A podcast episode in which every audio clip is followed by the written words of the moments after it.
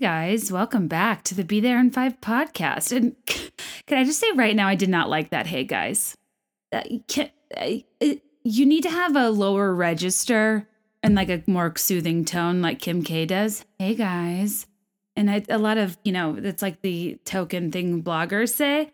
I think I've been watching one too many Nordstrom sale um, stories. Like, oh my god, I've literally never shopped the Nordstrom sale.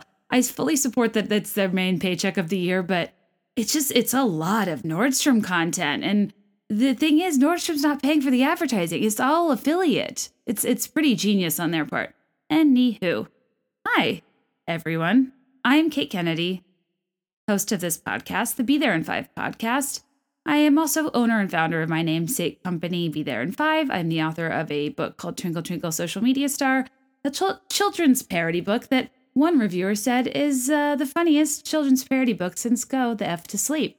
And we've all seen that given one too many times. At a baby shower, so why not change it up and give them something new? My book uh, is about if imagining if nursery rhyme characters had Instagram. So they're like, you know, like little Bo Peep has a GoFundMe for her lost sheep and whatnot. And I did it as a joke if like a mother was explaining to their child uh, the career option of being an influencer as if it was like a firefighter or a doctor. But anyway, um, yes, I'm the host of this podcast, and you know, I'm trying to be more mindful of my intros and making them stronger because I know every time I listen to a podcast, a new podcast, a new voice, a new person, it takes me so long to get used to their style, their personality, their tone. And I know I only have a few minutes to hook people. And if I were you, you're probably already gone. But I'm going to try to be better because when I have guests on, like the lovely Heather McDonald, who's on today, uh, they, they bring a new audience, people that are big fans of theirs. And I just, you know, I want you to return. And I, I would love it if you stuck around. And I promise I'm fun.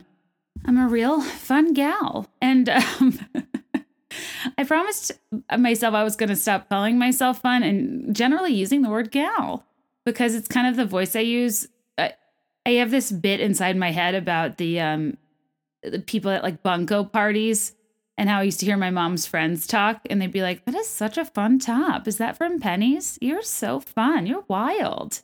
Uh, can I steal you for a second? Blouse, slacks. Uh, you know, people use the word slacks uh, or just like synonyms for things you talk about all the time, but you, that are just I don't know. I mean, I am an adult, but I still consider them to be things adults say. like young lady I, I, you only say that as a joke, right? Like, have you ever actually called somebody young lady? Um, but anyway, yeah, I, I fully acknowledge that the least fun people are the ones that say they're fun, and uh, it's kind of like people who use party as a verb. You know, if if you're saying like let's go party, I'm uh, you know assuming you're headed to a game night or a murder mystery dinner or like I don't know, listening to Celebrate by Cool and the Gang. Um, which, by the way, can can we retire that song? I am so tired of like the token like locomotion style 90s skating rink music that like literally you anybody in America would turn it off if it came on the radio when they were driving, but for some reason at weddings it, it it's like the, it washes over you and you're just excited to recognize a song because you probably didn't like what the band was playing. Same with like the Cupid shuffle, the freaking Cupid shuffle. I mean, sometimes it's fine. And I, I don't, I'm not, you know, too cool, but I do feel like, you know, three hops this time. I just, I, I don't need it in my life. And when people like run to the dance floor to have their moment, like Funk Soul Brother, she's all that impromptu synchronized flash mob at the Louvre. Hashtag where's Gabe? I'm like, okay, I'm happy for you. They're literally instructing you to slide to the left and therefore you do and therefore you feel like you're dancing and I'm proud of you. But like where I really, really, really draw the line is the YMCA. Like the pure joy and ecstasy and self-satisfaction that comes over people when they stick their hands up in a V, followed by an M, which looks similar to the elementary school song, a Pizza Hut, a Pizza Hut, Kentucky Fried Chicken, and a Pizza Hut, McDonald's, McDonald's. And you do the M over your head. Then you lean over to a C, a good half moon, get in a good lat stretch. And then finally a triangular A, and you come down, and all you do is wait for the chorus because you want to do your dance again. And meanwhile, I'm just like, why are we singing? You can get yourself clean. You can have a good meal. like the, the, the YMCA is not that great. Like it's not Equinox. I, I just don't get why it's the dumbest song. and I I don't get why like as a society we rejected the Macarena. Uh, yeah, I know Los Del Rio isn't necessarily like the village people, but still, I, I, why are we still doing these letters over our head all these years later? Why at every Cubs game does every drunk dude in the audience get up and just proudly flail their limbs? Like it's a Pentecostal church service. And then uh, I, I just, I don't know, guys. I don't, it's not that I am pretentious about wedding music. Well, a couple things. A, I think the wedding music needs to be better. B, I think that people need to be less pretentious about bands and just have a DJ because DJs are fun. And C, did, was I doing an ABC or a one, two, three? Uh, C, also ABC one, two, three. That song is G2G. Just because the Jackson 5 song, it doesn't mean, you know, the Jackson 1 doesn't overarch that we need to throw out the uh, rest of the floor with the bathwater. Like, no Michael Jackson. Every wedding I've been to recently has been, I, I don't know, it has been like a, a who's who of, did you read the news? R. Kelly, Michael Jackson. I'm like, what are we doing? It's very uncomfortable. So, yeah, it's going to be a no from me, dog. A real uh, YMC, nay, if you will. And also, I just think more top 40 needs to be played at weddings and less disco. Or I don't know, like early 2000s. Give me some Taio Cruz. You're honestly gonna have the biggest celebration of your life and not play Dynamite? Like, what is wrong with you? anyway, um, this is specific to no wedding I've been to recently, but I just mean I don't hear Dynamite nearly enough, and it's a fantastic song. Or like, where's Akon? Like a, a lot less chit chat and a lot more smack that, as far as I'm concerned. I, I just think that there's a, a real missed opportunity. I mean, Uptown Funk does always play, which is a great song, and Mark Ronson hasn't really had a hit like that since then. And I am a fan of his, and he did seem charming um, in Lady Gaga's uh, documentary. But anyway, that's beside the point. All right, back to business. Um, this is the Be There in Five podcast, a podcast in which I tend to ramble about pop culture and see what tangents I can go off. And, you know, just try to figure out the things that are buried inside my brain, like apparently my undying love for Taio Cruz's Dynamite and my perpetual hatred for the YMCA. I'm so happy you're here. Here at the Be There in Five podcast, we talk a lot about pop culture, celeb gossip, and the like. Uh, I like to call it meaningful discussion about meaningless topics. When I say meaningless or unimportant. You know, of course, I mean that relative to like, you know, saving the children or the turtles or whatever things need saving.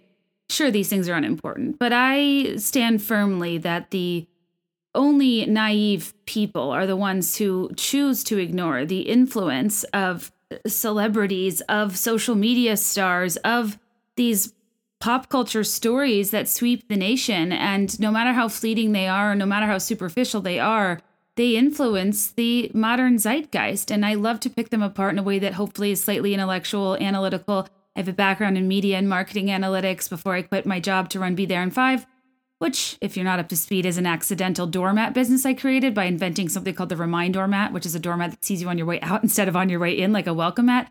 And I started doing that because I thought I was going to burn my apartment down so I painted Turn Off Your Curling Iron on my doormat, and then that kind of took off from there.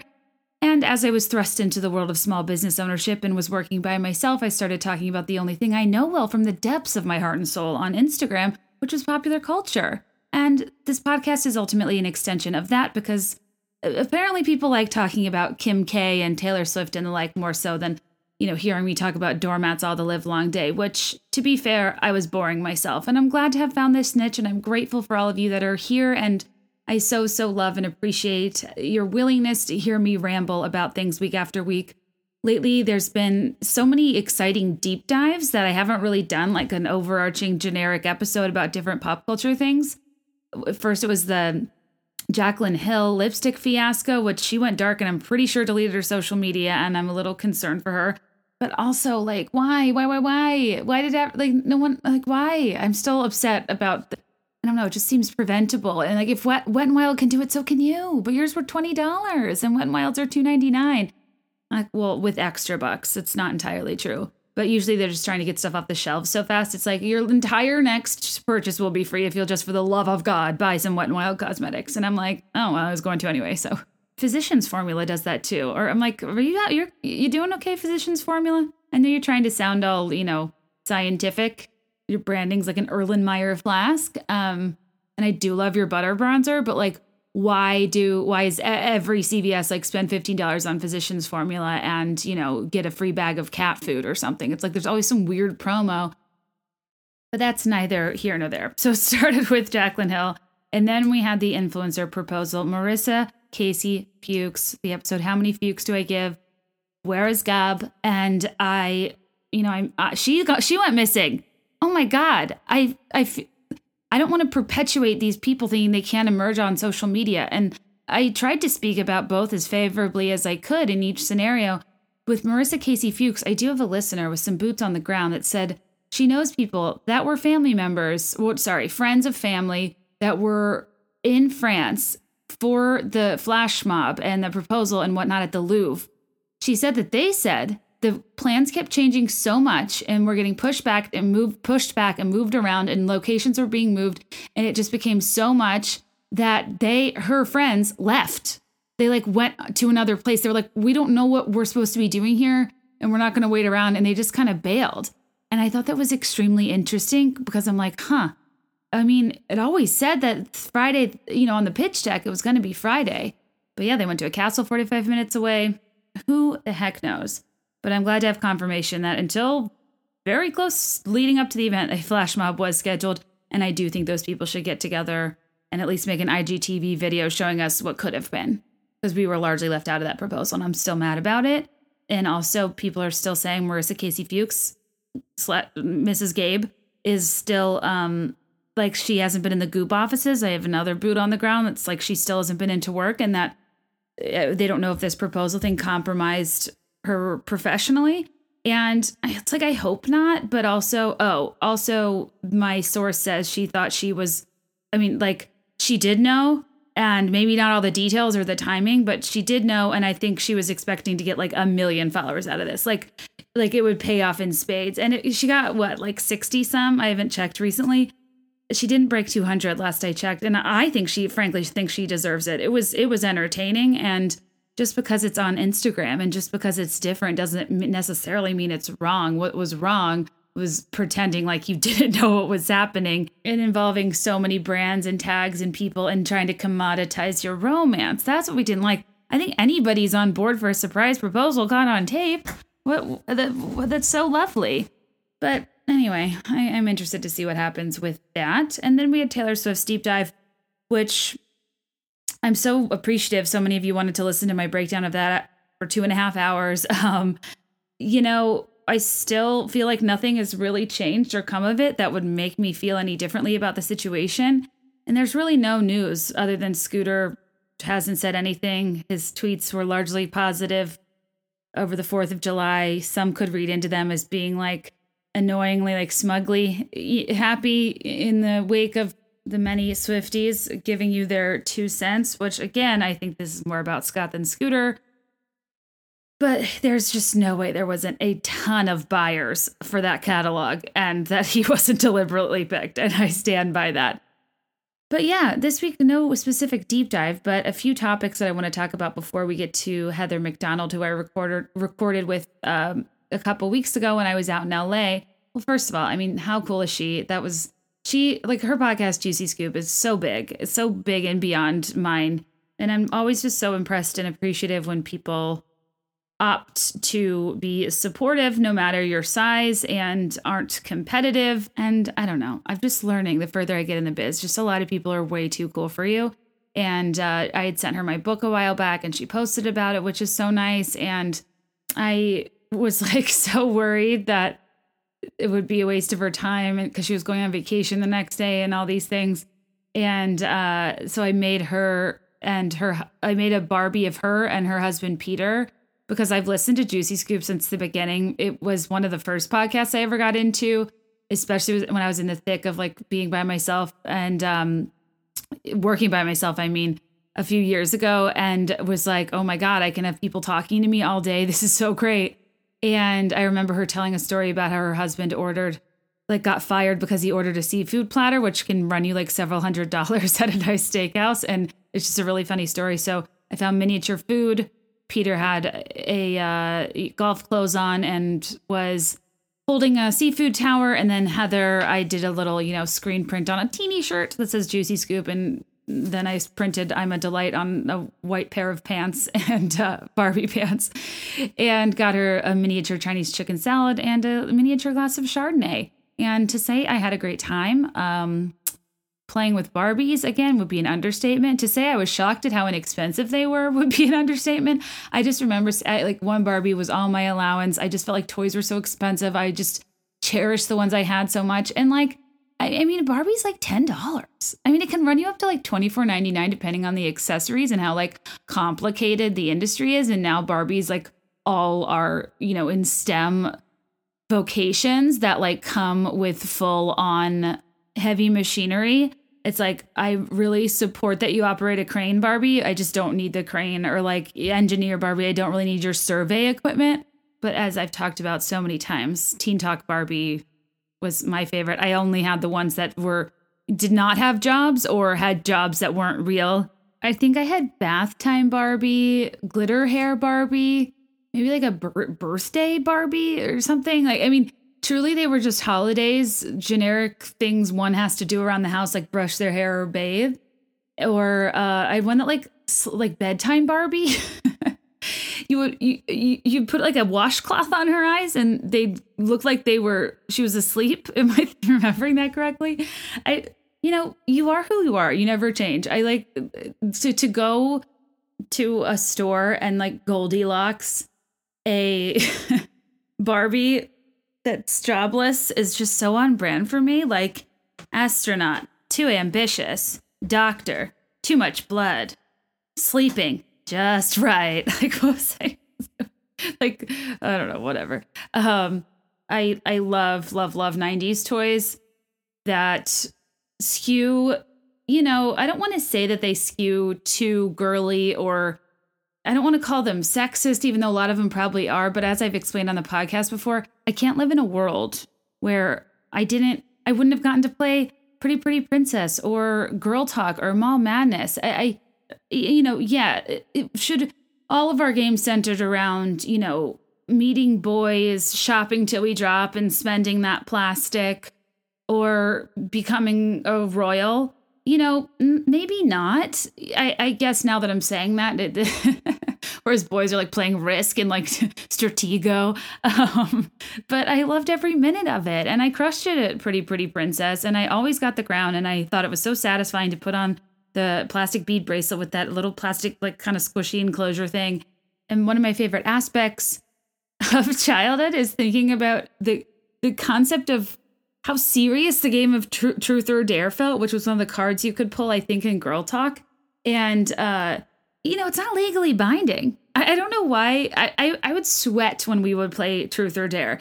It's kind of similar to how I feel about like um, what's the game you play during Kings or whatever. Uh, never have I ever.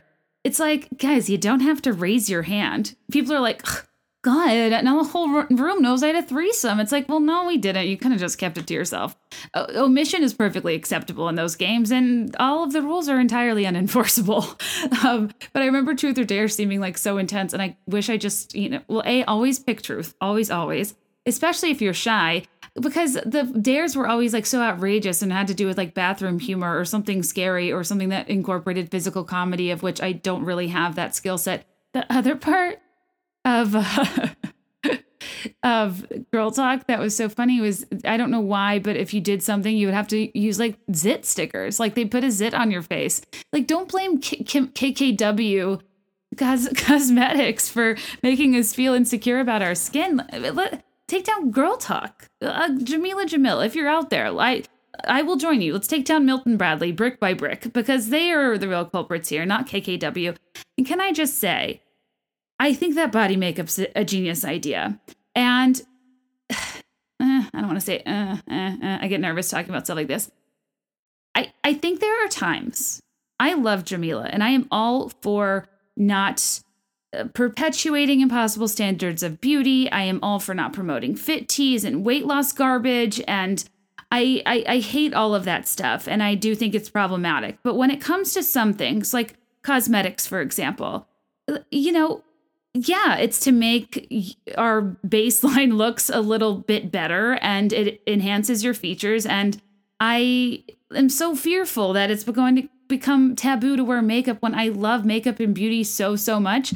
And it's not that I'm too insecure to show my bare face. It's just like, why would I when I can make it look better? You know what I mean? It's like, who can I, it, there, there comes a point where I feel like everybody's projecting their security on me, not their insecurity, their security. Like, I'm really happy for you that you think you look great barefaced, but you don't have blonde eyelashes and therefore disappear in photos. You know, it's like, uh, we don't, it's kind of like what I was saying about the beach. Let me live my life in a beach short. You know, be you, be beautiful, embrace your body, love your curves, whatever. But also, like, some people just like to wear shorts. Some people just like to wear a cover up. There's two things. One, in the event somebody already is insecure, instead of push down their throats that they need to be secure and try to make like words help them, which they're not. It's a lot of interior work that you have to do over several years uh, to feel more confident, to feel better about yourself. There's there's no formula for feeling better about yourself.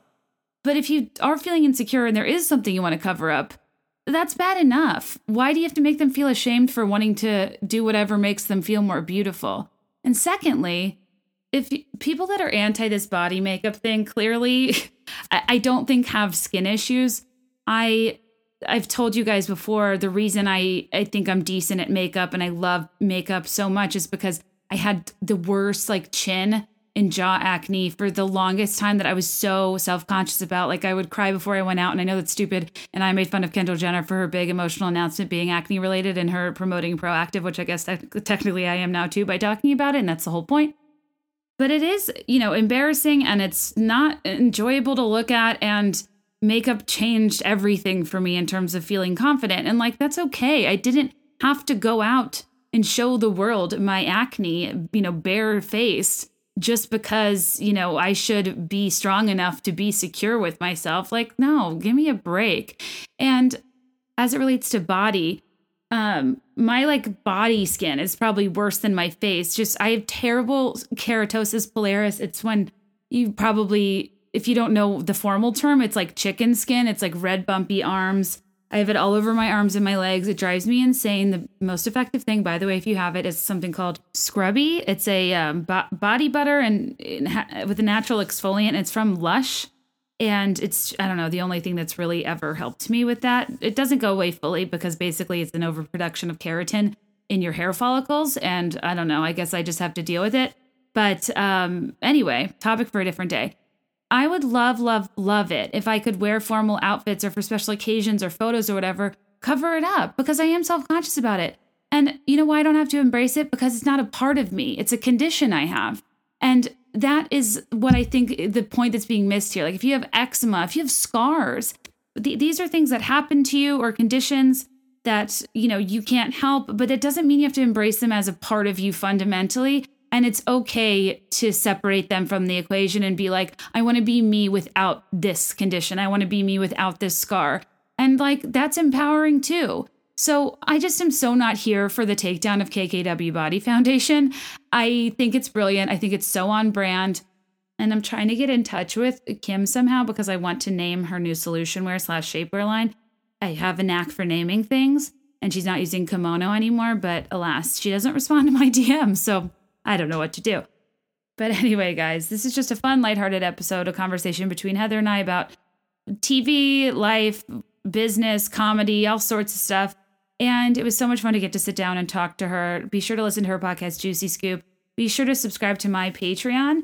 I'm hoping today or tomorrow to record a deep dive into what I've seen uh, blind blind items and on John Doe's Twitter and whatnot about the Jeffrey Epstein arrest, the alleged organized crime ring of the sex trafficking of minors, the involvement of that late the French woman, last name Maxwell, um, well, her first name is French, and I can never figure out how to say it, but she is apparently like his madam, and she is connected with so many people. She's in recent photos with Elon Musk and Naomi Campbell and the Clintons and Prince Andrew. And there's just a lot of people that are loosely connected to this scandal that are on flight logs. And it, he, Jeffrey Epstein was arrested for this before and did like a tiny bit of time, but the case was sealed and was recently opened. And I just think this is a house of cards that is going to fall any day now, but who knows? We said the same thing about Weinstein. And, you know, very, there, there really weren't that many executives that were pulled in, you know, following that, even though people are called out for their behavior behavior more often.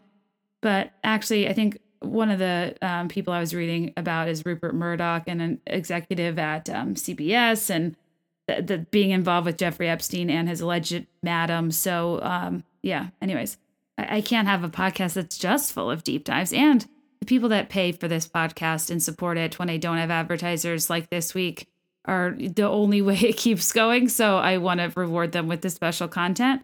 And yeah, I hope you enjoy the podcast. I'll talk to you toward the end.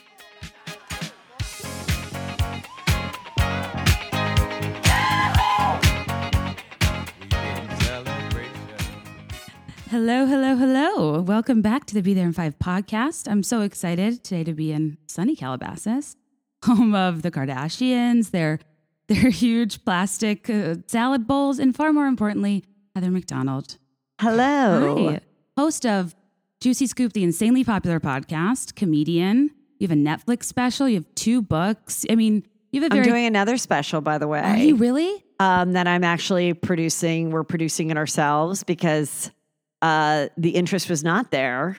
So I was like, I'm not going to wait around for what some executive thinks. And uh, fortunately, um, the fans and the listeners have been so supportive that I can we, my husband and I, can um, do it ourselves. So we are actually recording it in Irvine. If everyone's anyone's listening to this, Irvine on August seventeenth. There'll be two tapings of it.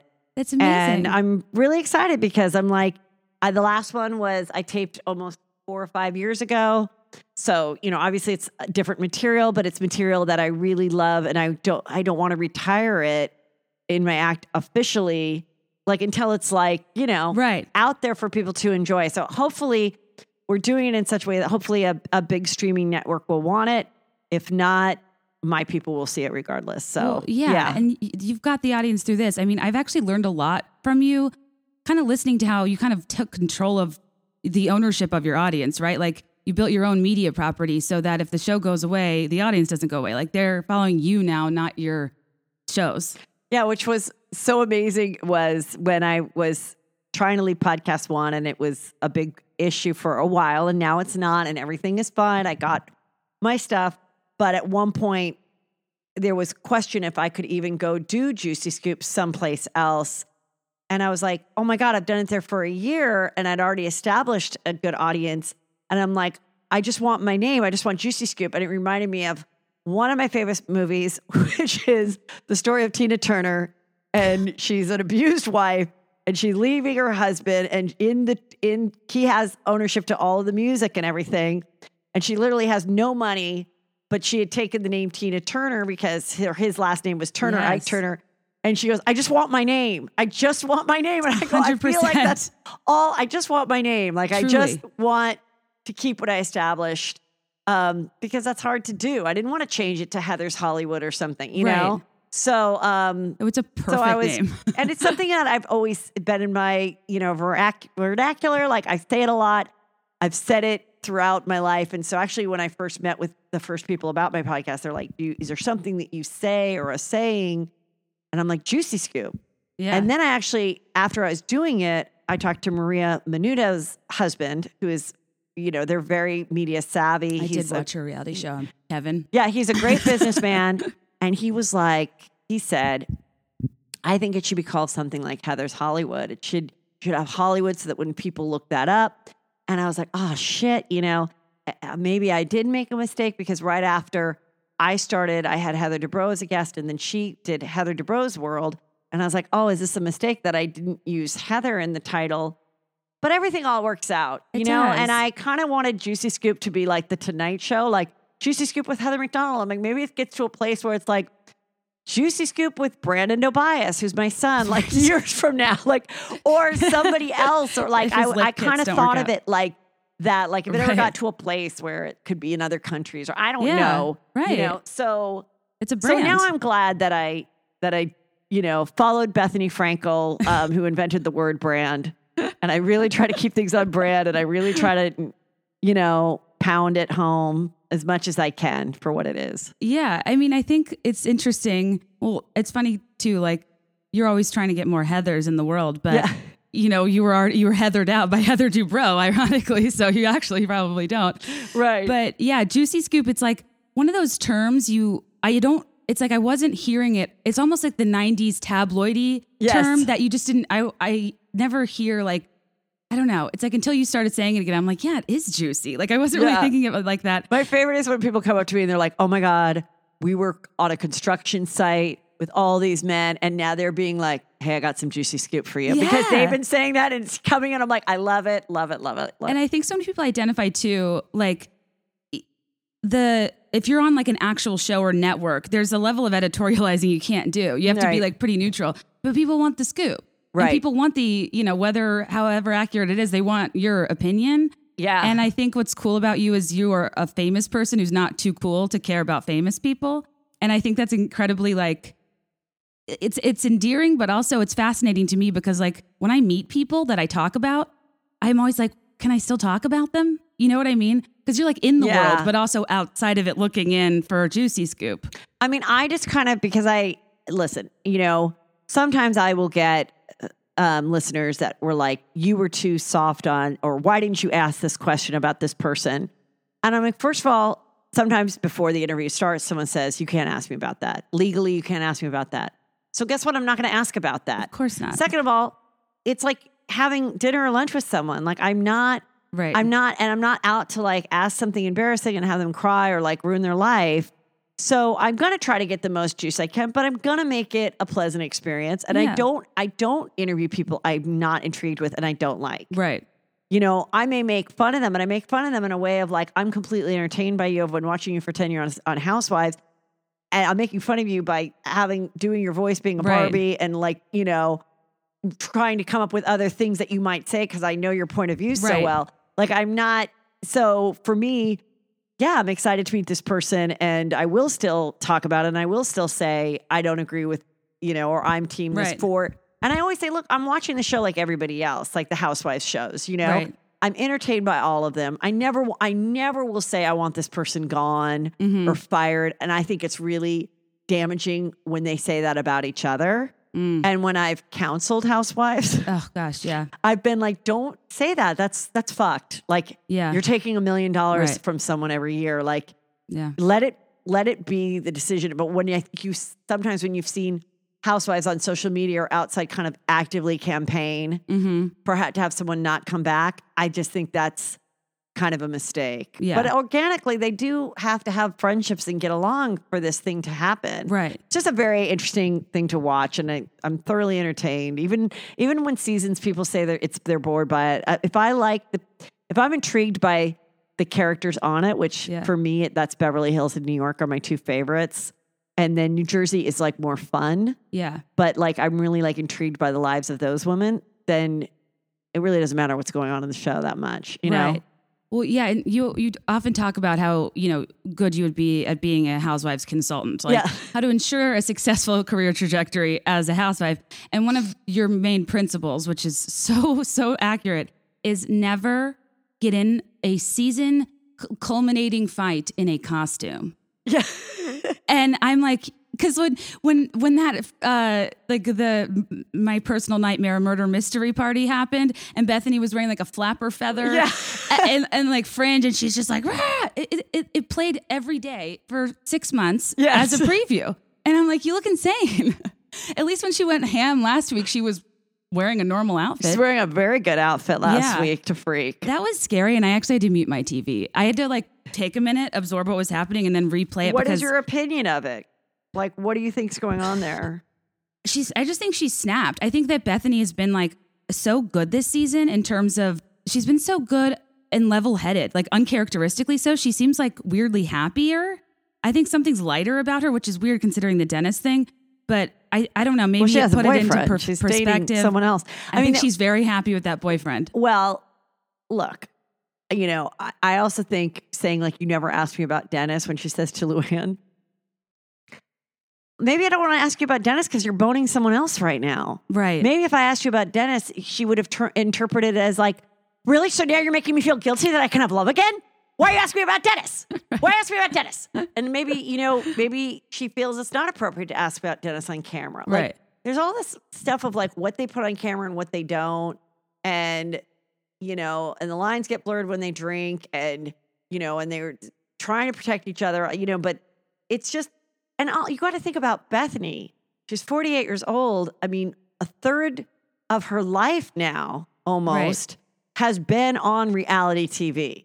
Yeah. Eventually, it might be that more of her life has been on. It's Right. almost like when you've been married a long time and you get to that threshold of like, oh my God, I've been married longer than I wasn't before. Right. Because I I compartmentalized my life life just like BC, like before Christ. It's like before Peter, like this whole life before Peter.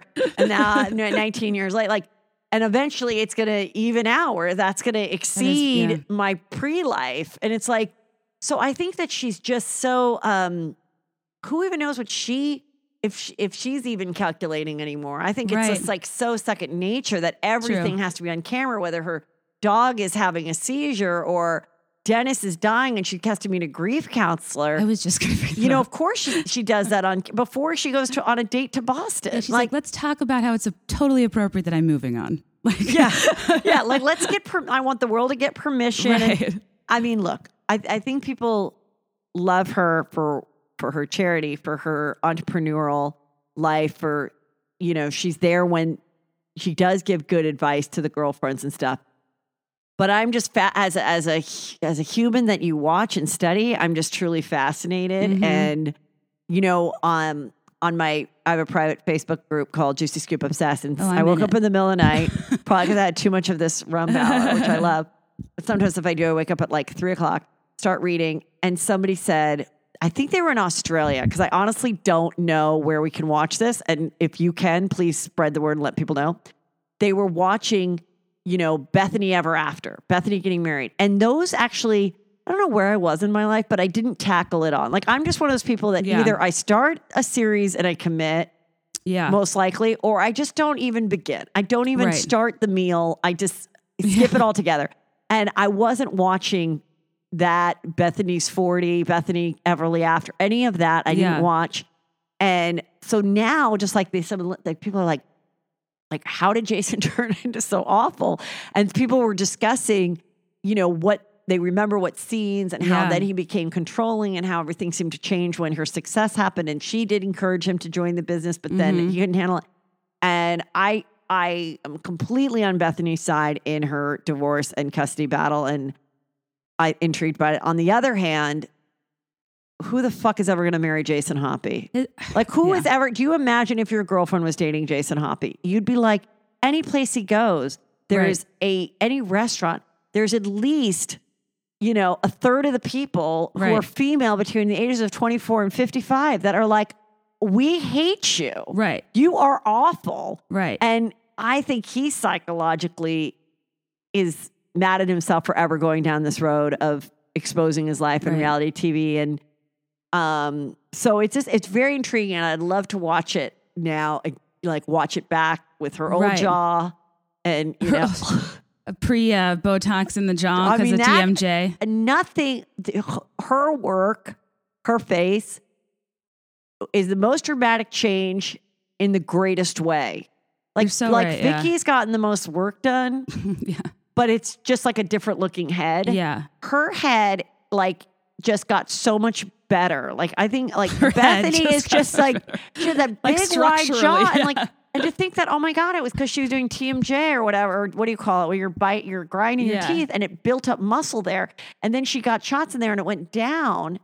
And it's like, she has an amazing body. And I just think, like, I just, the, the facial improvement is just beyond. Like, Oh. I think she's so attractive now. I think her and Kyle Richards are Ah, two that have just agreed. gotten so hot, like with age. I and am scared though because Kyle started the trend of bigger, bigger, better teeth. Chompers. As, as Bethenny would say, bitter, bigger deal, bigger, better chompers. And for someone like Kyle, she had the perfect face for it. Right. Her teeth were a little too small for her face. It widened her smile. It youth gave her a beautiful, Right. youthful look. uh, Ramona, I think, improved. But Oh, people yeah. that already had big teeth and already had big veneers and then are going around for round two at 60, huge mistake. It, they veneers really fundamentally change your face, the way you talk. Uh, They're so Yes. obvious, and I find that like, They can be the greatest thing or the worst. Just Yeah. all plastic surgery can be the greatest or the worst. You just have to be very careful with it. And I think what's so interesting too, whenever I see somebody like famous in person, I'm like, things like veneers and like a ton of makeup and whatever, it looks great on camera.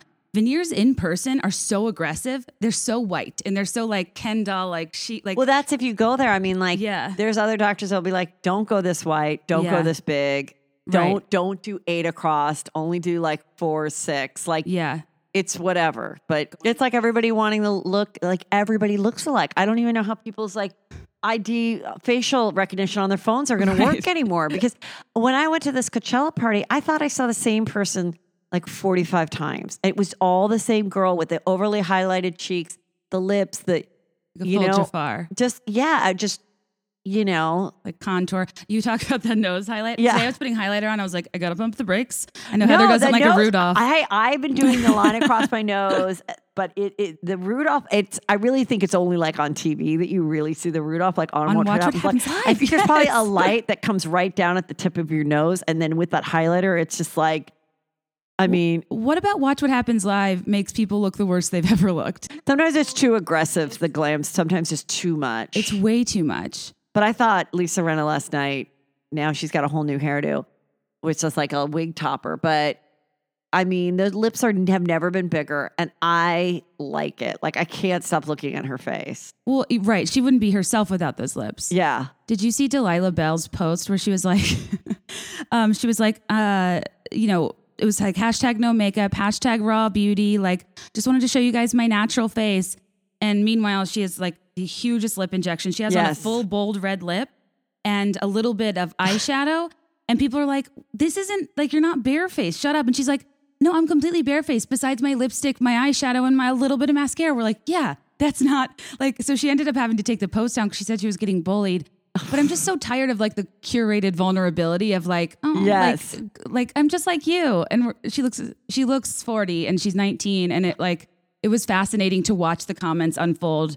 Her defend herself, and then ultimately just have to take down the photo. I'm like, what was she even thinking? She's gonna get torched for, you know, Well, I mean, I don't get all the steps of the contouring, so that's what she's probably talking about because she's probably getting her makeup done for the last four years.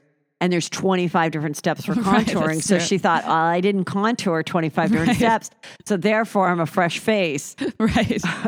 the other thing too that I love about Juicy Scoop is I feel like you've kind of developed your own like lexicon in terms of like you know the toddler jump or hooker light or you know you talk a lot about like doing your good Christian service and it's Yeah, like I hear Christian myself service, talk yeah. and I'm like saying because podcasts are so intimate like they're in your ear like it's like you're Yes. it re- you really absorb the information and it's kind of funny because I hear people like talk like you Oh, well, that's good. I think in mean, my that makes- reference group of pop yeah, I love obsessed that. people I, yeah I, I love. I mean, it's fun. It's fun to get. It's fun that something that I've always been into. Like, um, I mean, I don't mean to brag, but I've had a. My dad used to get a, subscription to People Magazine, and he would send it to me on Saturdays, and I, I, I loved it. And that was when it was like that was the only one that kind of had like juicy, frivolous stories or like Right. a, a star's expose. And I always remember reading Right. it and going, "Why do they always have to say their age?" They always said their age, and, and to this day, I think I have like a little bit of like a, a talent for knowing how old people are because I remember like reading that they were 24 in 1987. Like I Uh-huh. Yeah. had that Marilu Henner like ability to like go, oh, he's 69, and they're like, how did you know that? And um, but so I think like I've always like liked that that type of thing. I also like loved watching Oprah, and I always thought, oh, I'd love to be like a producer on Oprah. Like, and I always loved the juicier stuff. Like I didn't really care about like I'm getting everybody hugs. Like I didn't care about that stuff, and I didn't care about her gushing over Tom Selleck, like or or you know Tom Cruise Couch or jump. something. Yes, I never that I liked when it was like she was the first one that had a hoarder on. We never had hoarder hoarding, like things like that. Yes. You know, those were the kind of stories that I like. Literally was riding my bike home. It's like you know because we couldn't DVR it, and I'm like, oh my god, today's the juiciest Oprah. I'm probably gonna miss the you know the first was you know the first yeah. ten minutes. and I just have to get to it because it's about an alcoholic mom that like blah blah blah. and so that part of my show is what I love too, along with all the fun and everything. It's like delving in deeper of like what makes something juicy and intriguing Right. and being able to talk about that too. You know what juicy um, world I think you would love is Mormon mommy bloggers. Oh, There, there are so many fascinating, juicy stories there. I mean, it's like weird because I feel weird saying juicy because, like, when somebody dies, especially, it's like Yeah. awful, but the story behind it's so crazy. Right. You can't help but be like, but one of them, um, she like posted on her blog that like he had cheated on her with a best friend and like took it down really quickly, but people had screenshots. And then a month later, he went missing for like a week or two. They ultimately like found him in the river. Do you remember was this? he dead? Was he He cheating was with a man or a he woman? was dead, and like no one knows. Like we never found out. Like it's so much more elaborate than that. And are all these people in Utah or all over?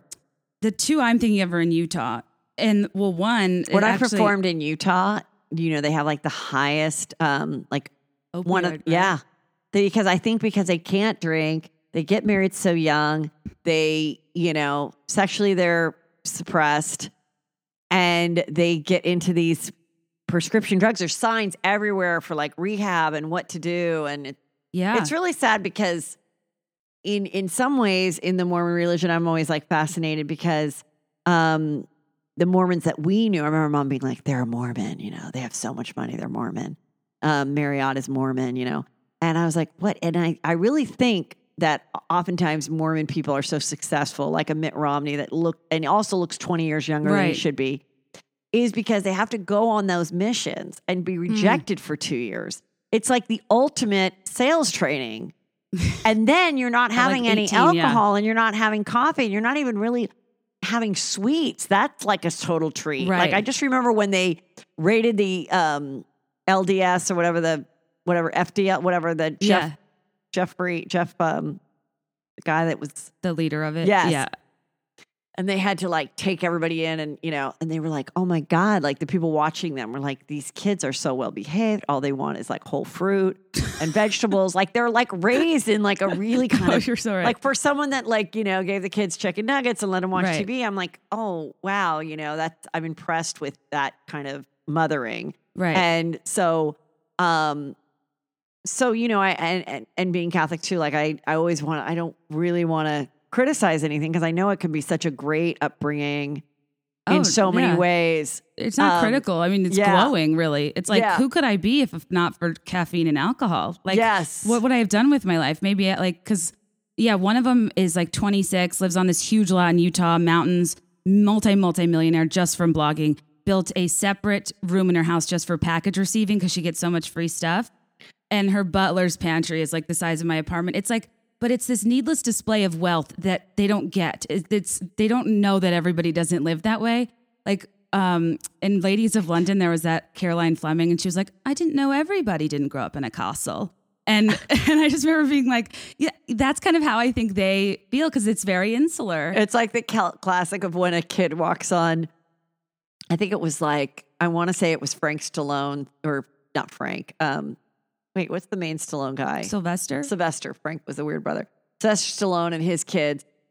They had a story where, like, they then when the kids were older, they had to go commercial, yeah. and the kids get on the plane. I think it's him. It might have been someone else. And they go, "Why are all these people on our plane?"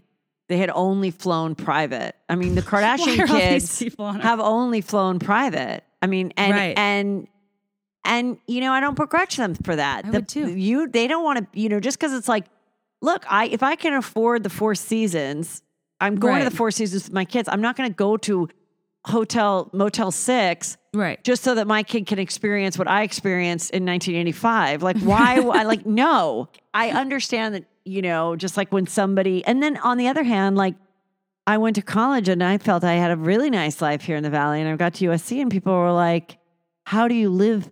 How do you handle the Valley? And I go, what do you mean? Because they're all in Newport and stuff. Right. And I go, what do you, it's so hot. I'm like, I go, what do you mean? Like, because it's 10 degrees hotter? I'm like, we have a pool, we have air conditioning. Yeah, you know? Costco. And then they'd be like, well, where are your other homes? And I'm like, well, we just have the one. Like, I never knew that I wasn't yeah. anything but like killing it. I Yeah. never like wanted for more. I never looked around and was like, why aren't my parents more successful? But there are kids that are like that.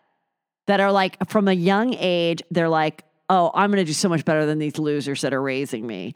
And they, they have like crazy ambition. And in some ways, I'm like, I wasn't ambitious enough. Or like women that really seek to like marry well Mm-hmm. and their mothers train them to do that and everything. My mom was always like, you know, the only, you know, no one can take your education away from you. Always make your own money. You don't need a man. Education, success, like, you know, Yeah. I mean, there was that expression. It's just as easy to re- marry a rich man than a poor man, but she wouldn't have cared. Like they would have just been, as long as the person's nice, they would have been happy with whatever. If it was, you know, um, you know, so, uh, so, but then I was like, why didn't you push me more to like seek out rich men? I was just going to ask you, do you think that that is, I wouldn't even, I wouldn't even know But I wouldn't be find who I am.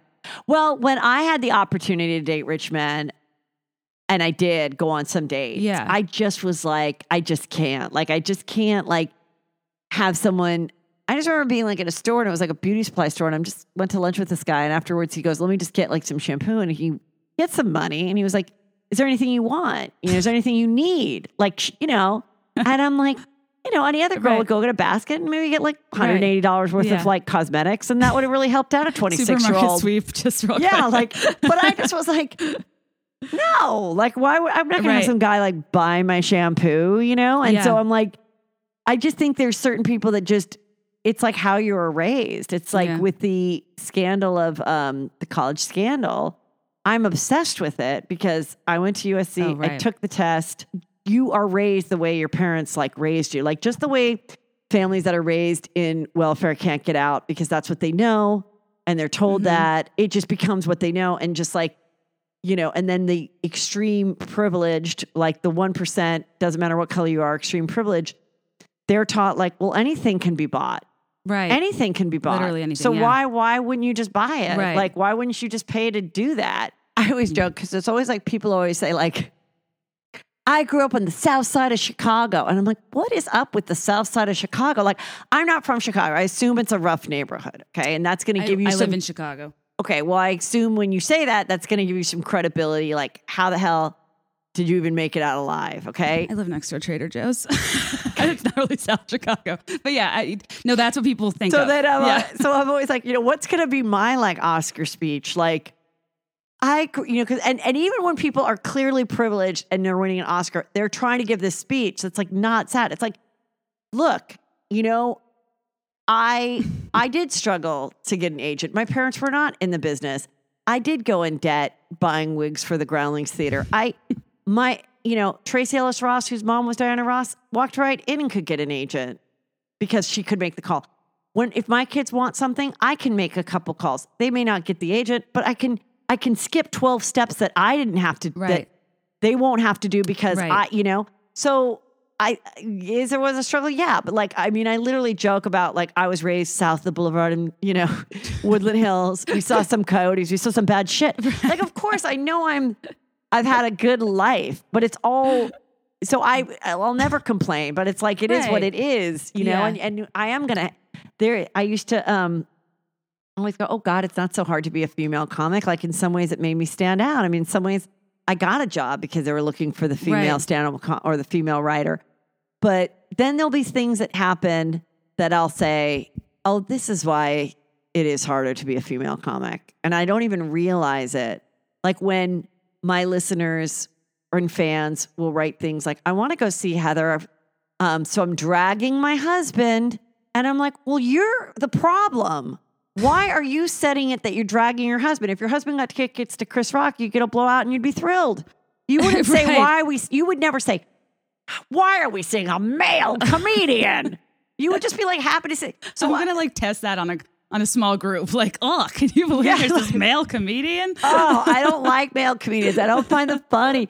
So those are the kind of things that like I I bring out now. I kind of talk about out loud, so people go, "Yeah, you're right. Why am I saying that? Right.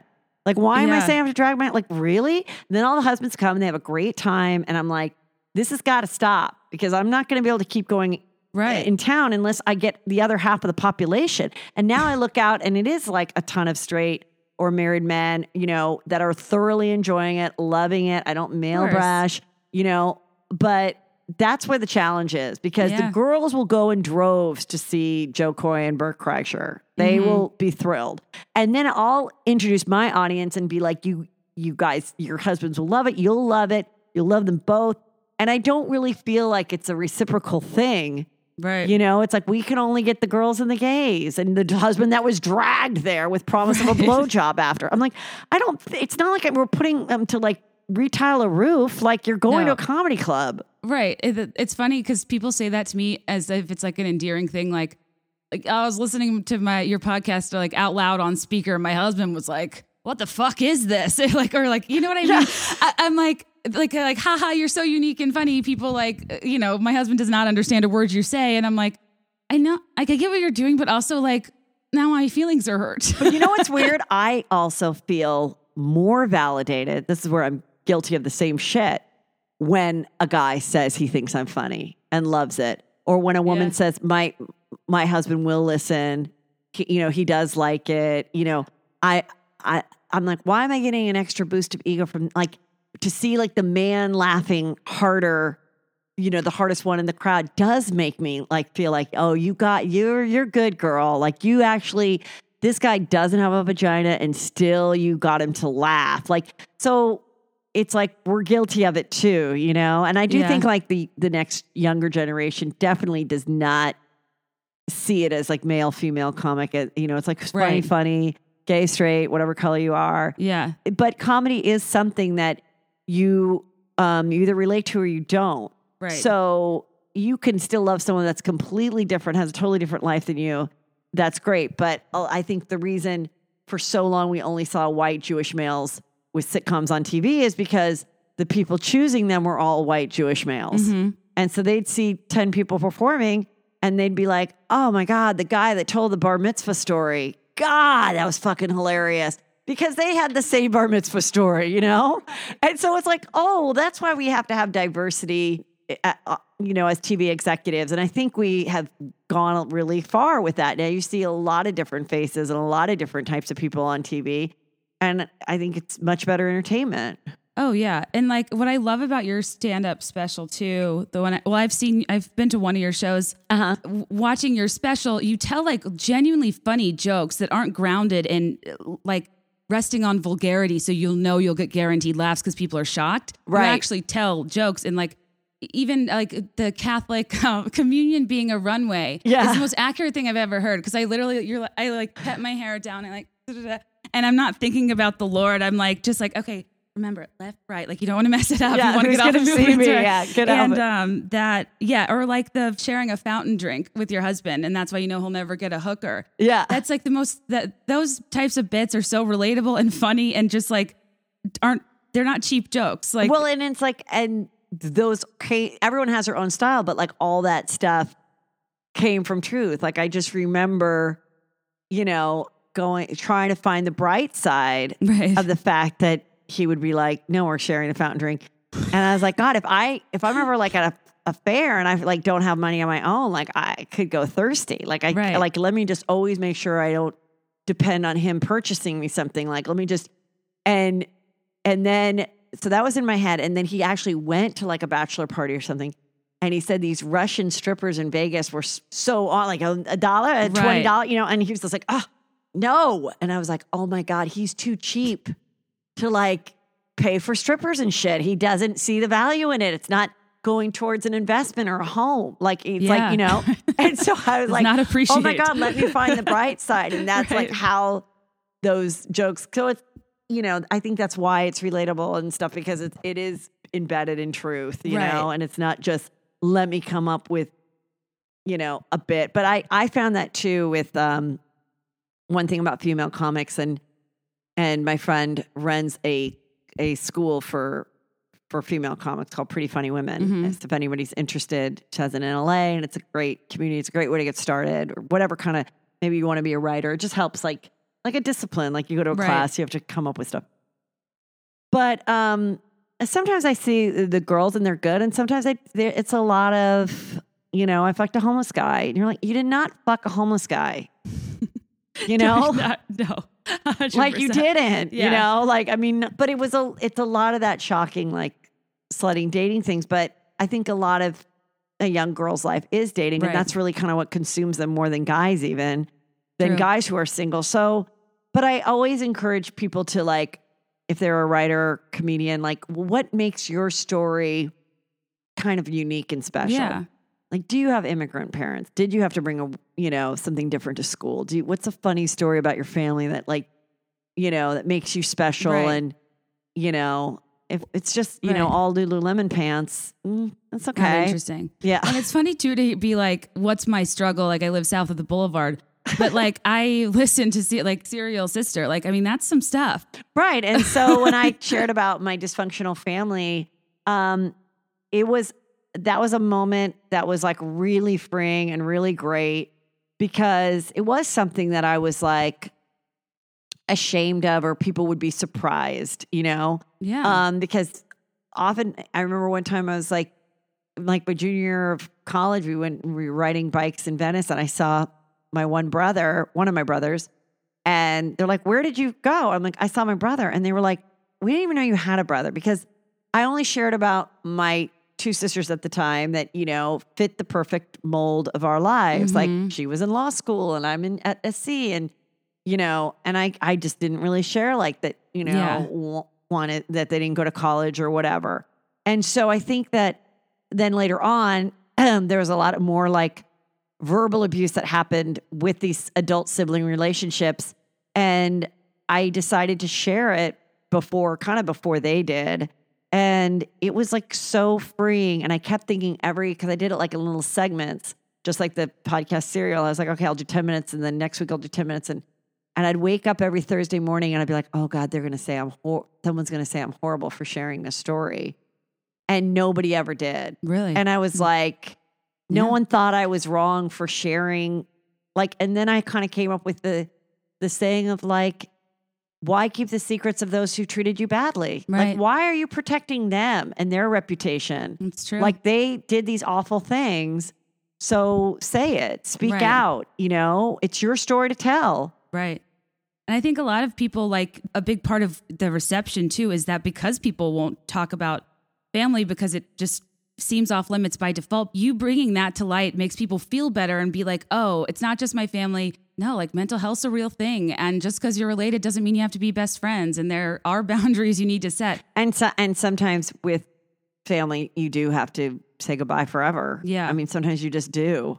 Right. because you've tr- you know on the fifth try it's like you know what it just causes problems all the time and with my sister she has you know adult children and one of them in particular i would really love to have a relationship with her and she has reached out but i just said if your mom Mm. finds out that we're at all talking or hanging out i know it'll cause problems It's pulling a thread. It'll cause problems for you. Yeah. It could cause problems for me. It could cause problems for your sister and your brother.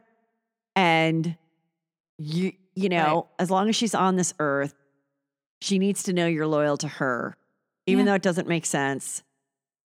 I'm a trigger. No, we just don't need any more drama in our lives. right.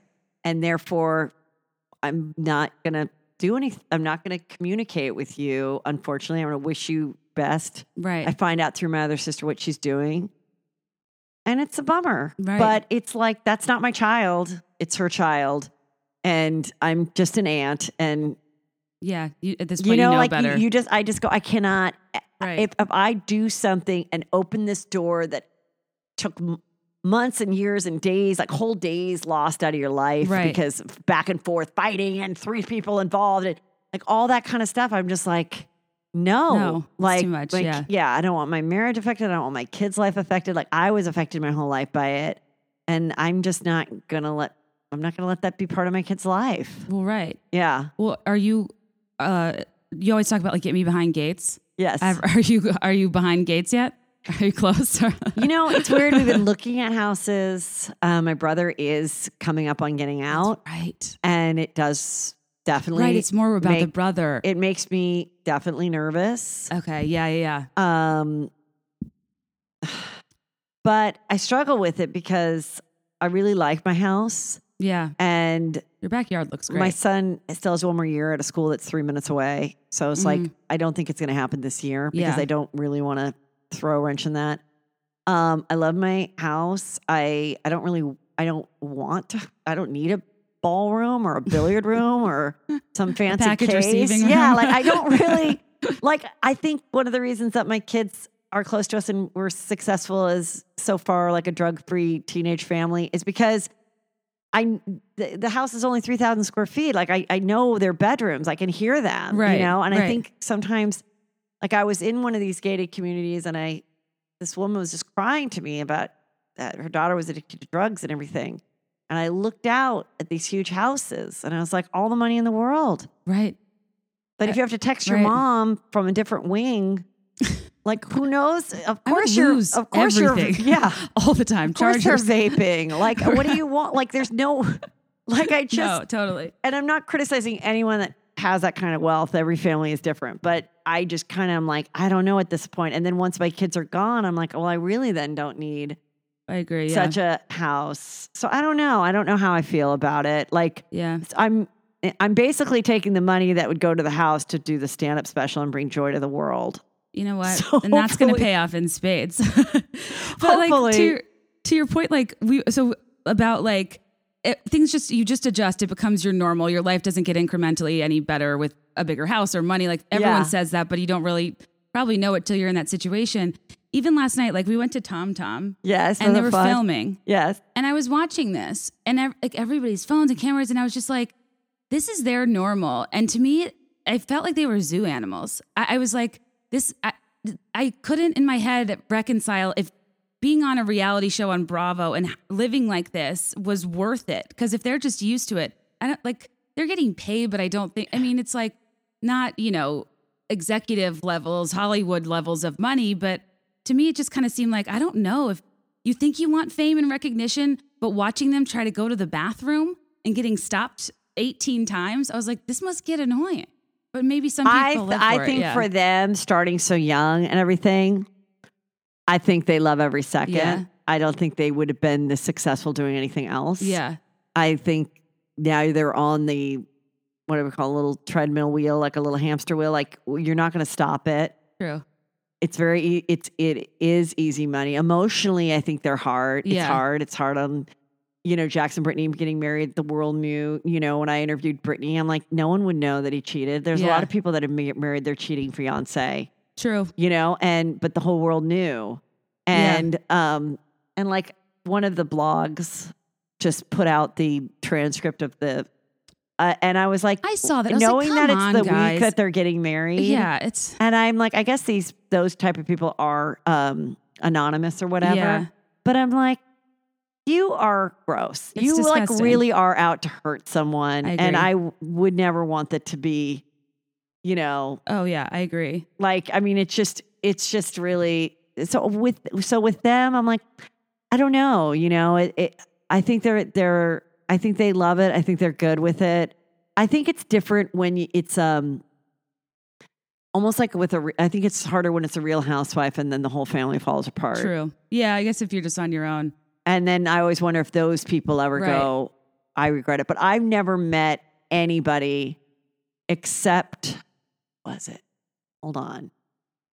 That said they re, that they would not have done it. Oh my God.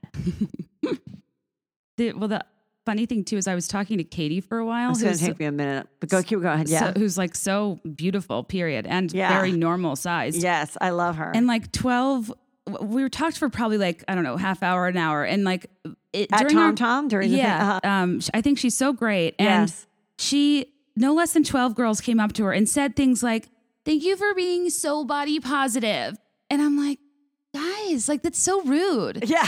It's basically being like, thank you for being okay with the way you look. It means a lot to me. And I, she, and I was like, and I could tell she was like, yeah, it's uh, everywhere I go. It's like nice. And I, I want that for people, but also it's kind of like, I don't want the conversation focused around my weight. And I was like, you were, a, you were not fat at all. Like not even close. It was so crazy, like to watch it in person. And I'm like, yeah, it's, there's trade-offs, I guess, but it was kind of a fascinating experience. I think I think with Katie, and I think she's gorgeous too. I almost think if she came on the show the way she looks now, yeah. it wouldn't be an issue. I Right. think this is the size she's meant to be, which is normal and Right. gorgeous, and she looks great and everything she puts on. I think when the show started, she's probably like a little unhealthy thin. Oh yeah, they, and I think when people goes back, I think when they go back, then they're like, then that's where that comes up. You know what I mean? I don't think, I think it's a more drastic type of change. But I remember the person that said it, Gretchen Bonaducci, Danny, Donnie Dan, Danny Bean Bonaducci. She that was a very interesting interview because that was like Yeah. ahead of its time reality show, something we'd never seen before. right. And she, you know, she said, I really regret featuring the kids at all. Hmm. The kids struggled after that. took many years for them to get over it. And that was like before really social media and everything. Right. And um, so she's kind of like the first person that kind of said, like, yeah. yeah. if I could go back, I wouldn't have done it. Because even people that get divorced and stuff, I, I think they're like, did I think like I remember I asked um I won't say, but I asked one of them off camera like what they said, I think eventually I would have gotten divorced. I just think it sped up the process. Yeah, it's a lily it sped up the process, but then many years later it always seems like everyone's better off. You know, but it might take like five years for them to see like, no, you're better Right. off being not together and all that. You're like Did this did that show expedite that? But it doesn't matter because it's there and now you have this totally different life. So I don't I really don't think hardly anyone like regrets it. Not even like Even someone that's like a one-hit Jules wonder. Wainstein. Oh God, Peggy fucking Peggy. loves it with my 100th. I am the 100th housewife. I Um, forgot about that.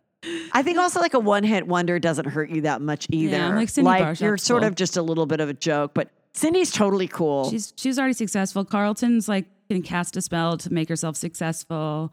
Like who else is there? Oh, Probably the only one that kind of suffered from it was the $25,000 $25,000 sunglass girl because she did then get arrested for like um, medical insurance fraud. right. And so she might, I, yeah. do think if you're doing something criminal, Yeah. it puts a target on your back. Like I always imagine like the DA that's trying to get like reelected and he's laying in bed with his wife watching Bravo and he's like, wait a minute. I think I'm going to have someone check out that person.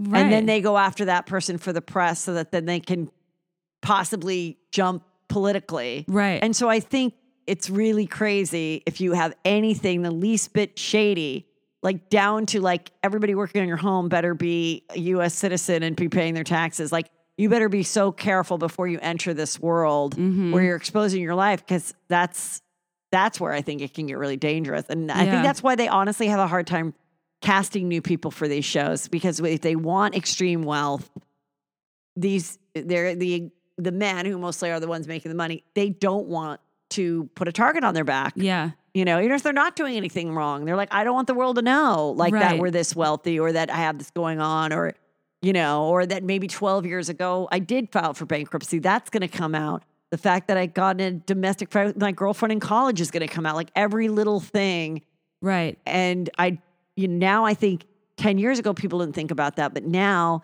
if you were going to consider doing the show, people are going to bring up all those things. And that's why I think they have a very hard time finding new people. And that's why old people come back because they're the only ones that their lives are already exposed and destroyed. They're like, sure, I'll do it again. Right. It's like, you know, d- don't get us wrong. We want you to have a question, questionable moral code. It just can't be illegal. Like you want them to kind of be Yeah. people that like are going to do some shitty things to their friends and family, but not You want them to be the bold. law. Yeah, you want them to be bold, but like, yeah, for their own sake. I mean, I definitely think like the Giudices would probably, had they never come on TV, Oh yeah. they probably well, he they would still be doing what they're doing and and you know because from what I can tell what they did was was really not that terrible at the time. It was what a lot of people were The doing. tax It- fraud. It, it was yeah, and it was like you know stating your income to get a a loan on a property, which a lot of people did, and it's like just state what you make. Right.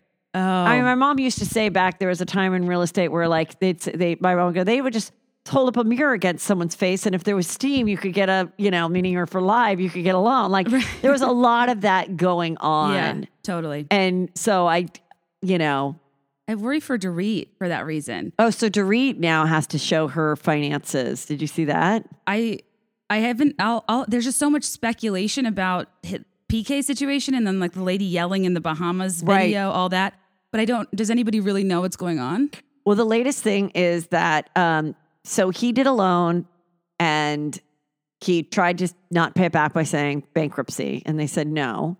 Um, so that is still going on, and that person wants to be paid back. They paid him back two fifty, but with interest, they still owe. He still owes this person one point two, and he's not disputing that he owes them. He's just saying I don't have the money.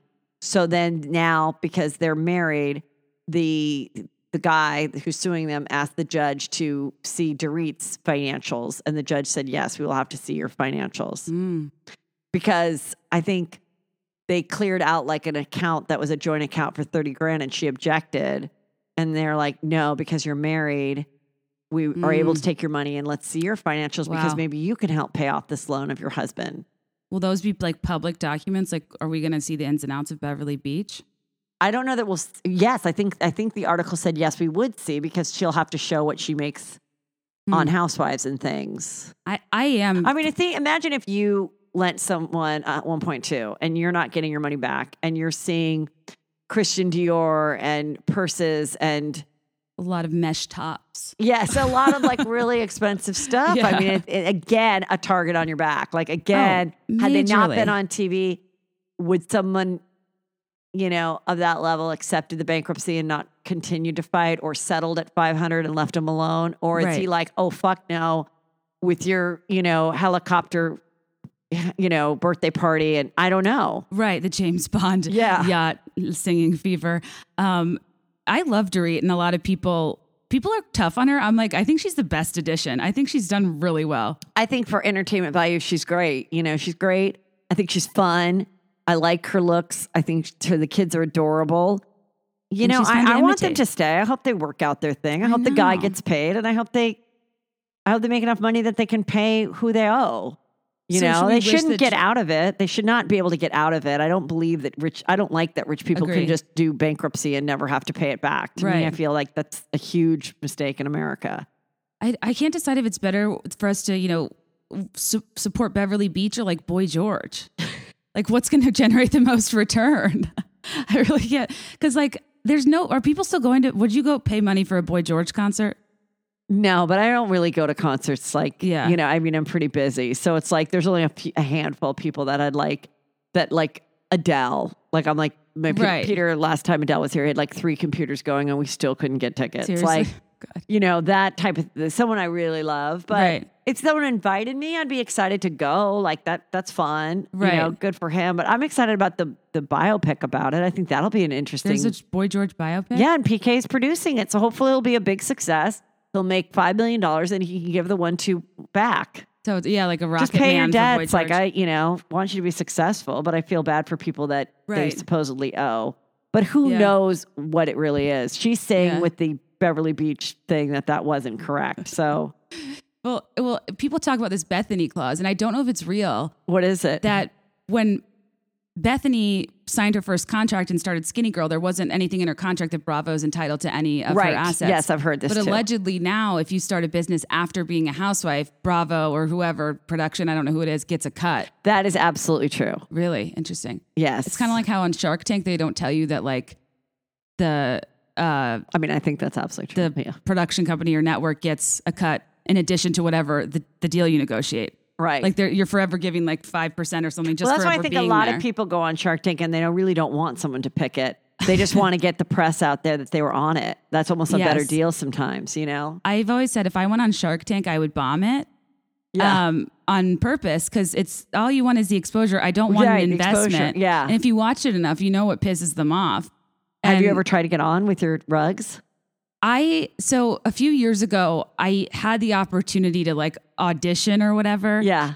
at the time I was so new that I was like, they're gonna torch me. Like I this isn't proprietary. Like I thought through all the situations, but now I wish I had done it just for like the story and the experience. And I don't know. I just I, I feel like some people get turned down and it's fine, and some people it's really embarrassing. And like they really get, you know, put through the ringer. And I just wasn't sure how I'd do in that situation. But yeah, I like to go on there and be like, hey, I make rugs. Like, ever heard of them? I don't know. It would be kind of, I felt like there, there's no way they'd really engage. So I don't know if I would have made it that far. I think you should try again. totally. No, that I, that would be so fun. But anyway, I know you have to go. You are so, truly like this is your Christian service for the year. I know you're busy and you're so nice to come on my podcast, and I know my audience loves you and will be so excited to hear from you. But tell people where your shows are and where they can find you. So everybody go to heathermcdonald.net. I am doing a bunch of shows in cities. I mean, I'm coming to New York uh, July 26th. So that'll be fun. Oh. I'm also going to be in Chicago in November. Awesome. Uh, Nashville, Atlanta, Tempe, Portland, Irvine, all these like before the end of the year, DC and Boston in the beginning of the year. Um, and it, I'm mo- so most of them are going to be the Heather McDonald experience where I basically take the best parts of the podcast as well as my stand up. I do like an hour and a half show of impressions, talk to the audience, do all of that. Um, so you're just getting it all because what I found is sometimes people would um, not know which one to go to because sometimes I do like a live juicy scoop and then a stand up. Yeah. And I'd get all these emails of which one should I go to? And I'm like, what am I do? I'm make, you know, why don't I just give it to them all and then it could just be the more convenient night. So I'm kind of excited smart. about the new type of show and being able to just have a little more freedom, not having to worry about, you know, recording and all that because then then the juiciest stuff can happen if we're not recording at all. So like that's Right. kind of why I'm doing it too. So um so yeah, so everything is at heathermcdonald.net, juicy scoop. You subscribe, it's every Monday. I mean, sorry, every Tuesday and Thursday, and you can go way back and listen to old ones and all that. you never skip. I mean, Never I, your skip. consistency is unparalleled. I mean, that's I'm going on a trip, and there will be two new episodes when I'm gone. No, it's truly amazing. You do, you, you you're you kind of trailblazed the uh you, you were doing podcasts before they were cool and for like 4 years you've been committed to twice a week and everybody starts a podcast and then they're like yeah this is too like no this is too every bachelor cast off like puts out one episode a month. But anyway, no. Um thank you I know, so and I, you know what? That makes me really happy when people quit. Because I'm like, I good. I want you to know how fucking hard it is. Because I know it's something that's like, oh, I should do that. You know, I get it. You just are like, yeah. When once you're getting to like, you know, your 25th episode, you know, and you're told every to say. childhood story and you, you know, don't have any guests, like, yeah, know that it's it's a full, it's a full-time job. And so I appreciate the people that have been listening to me from the start and hopefully they found other podcasts like yours but they like still make mine a priority so i appreciate that too because as there's more competition i feel like the airlines Yeah. like we know you have a lot of options to, to put in your ears and we're glad you chose me because it's it is hard you know Yeah, I'll let you go. Shep Shep Rose just started a podcast. a Okay. podcast one. And I listened to the first of course episode. this podcast one yeah And he's like, "Hey guys, it's Shep." Like he he sounded so hungover, tired. He like didn't even say why he was there. I was just like, "Do I need to hear more from Shep?" I don't. Th- I don't know. I. Uh, it's just yeah. Every but those networks target people that can they, bring the they, audience. they think they see those instagram numbers and they think and it doesn't translate Right. just like huge youtube stars didn't translate to people watching their e-show right. you know, so, sometimes it does to an extent, but it, it's like there's all these different mediums and Right. you know everybody just does their own thing and just people what's great is you have a lot of choices and if the, you know and if someone wants to do something i mean some of the some of the reality stars have really succeeded at it so Yeah. you know you never know Just to say, but still prioritize when, she, when scoop. shep is number one with joe rogan you're gonna feel like a real Joe asshole Rogan. I, I don't have enough time to listen to Joe Rogan, like four hours. Um, no, absolutely. Prioritize Juicy Scoop over your other options. You're so, and my podcast, obviously, but you're so great to be here. You are Thank such a delight through and through. And Thank you so much for my Barbies. These are amazing. She made me a juicy scoop, a Heather Barbie, and a Peter Barbie. I mean, amazing. Just so amazing. Thank you. Yeah, I'm back. Did I mention that she does like acts out housewives with Barbies? Like she has all of the major house, housewives. Just somebody who like custom makes clothes for them, like uh Dorit's, you know, netting she always wears. I'd be curious to see if she made you know the Nelcha earrings, um, which I always read backwards. I'm like Nel Chanel. Got it, got it. I'm so tired of those earrings. But anyway, uh, thank you so much for listening. I hope you enjoyed the episode with Heather. I like to change it up now and again and have guests. Sometimes it's just me rambling for hours. I think it's good to have some variety. And it's so fun when I get to talk with other podcasters and just kind of shoot the breeze. I did go to the Health Nut, the place where the Kardashians get their huge ass salad bowls. After recording this, Courtney and I did, and it was pretty good. I had the Chinese chicken salad, and it was like just okay. I, the chicken was fresh. The key is you need you do need a rotisserie chicken type of pulled chicken in there. I don't want something gross and slimy and baked. I don't want cubed. G- kill me. No cubed. No cubed meat is just n- not for me. Uh, especially in like a chef salad when they cube the turkey or even when they rectangle the turkey. Uh, no, thank you. Shredded, small, shaved all the way. Needs to, you know, fit nicely with all the other accoutrements, if you will. But this was an okay Chinese chicken salad. Courtney got another one. She said it was fantastic. I did have a smoothie that was great. I literally spent $40 getting two salads and iced tea and a smoothie, which I mean, maybe isn't that bad, but I kind of felt like it was a lot relative to what I'm used to. But, and also inside the Health Nut was just like a bunch of like n- literal nuts like me looking around to see if anybody was there. It was kind of hilarious. Like nobody famous actually goes there. They send somebody, and then the person announced um, after me was their name was Kim. And I was like, oh my god, is this my moment? But no, it was. It, I mean, Kim's a fairly common name, but also I, if I'm ever back there, I totally want to be like, you know, just put ridiculous names on it and be like, we have ready a salad for North and a salad for Penelope, and just see if people lose their minds. um, I saw Penelope's birthday was yesterday, and you know, I think she is such a boss.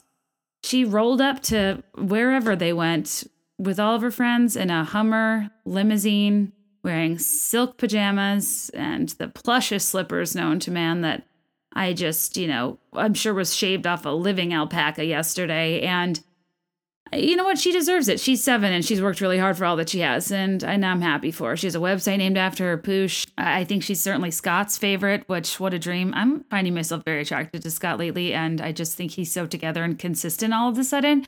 And I'm just praying that this is the new him. Shocking that like a 19 year old is who ultimately grounded him.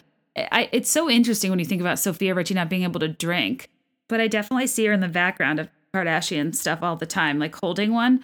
Um, and apparently Kylie's coming out with a wine label, which I'm like, okay, I get cosmetics, I, I, I really do, but don't don't step into wine territory and it's going to sell like hotcakes. I think I'm just just because you have money and just because you have a platform, it doesn't mean you need to saturate every industry known to man. Maybe she's just making like a bottle dark and stormy with an eye it, it, she does she has Stormiworld trademarked which i think was the name of her birthday party. I don't know if it's a kids clothing line but actually maybe i'll go look up the kardashian lawyers and the trademark system which is one of my favorite hobbies trolling the trademark system to see what businesses people haven't announced yet. Um, but anyway guys i hope you enjoyed this episode and um, don't forget if you want to support the podcast patreon.com slash be there in five is kind of the main way i fund it right now and uh, follow me on Instagram at be there in five, F I V E, not the number. If you ever have something to say, want to drop me a line, podcast at be there in five.com. Rate, subscribe, review, all that good stuff. You know the drill. And if this was your first time listening because you're a fan of Heather's, please come back. I'd love to have you here. I talk about all sorts of fun stuff. And then on my Patreon, I have bonus content like I did a makeup tutorial the one time I got sent a free PR box. I was so excited. I talk i have an episode that's about what i think is weird about the royal uh, baby announcement. That's like too much of a weird conspiracy to put elsewhere. I have an episode i think i talk on that one too about you know trying to get podcast advertisers and what it's been like. I have a really great episode that i just put up with my sister where she you know explains a her big announcement. And we talk a lot about life and love and disappointments and expectations and changing careers and taking risks. And it's just like a really good sister's heart to heart. So consider heading over there for bonus content and come back for regular content. And in any capacity in which I can have you here, I am so honored to keep you company and I am so, so appreciative. And yeah, I think I'll sign off for now. I mean, you know, I have so much more to say, but you know, for once, I'll keep you under an hour and a half. So, as always, let me know your thoughts and I will let you know mine. I'll be there in five. I swear.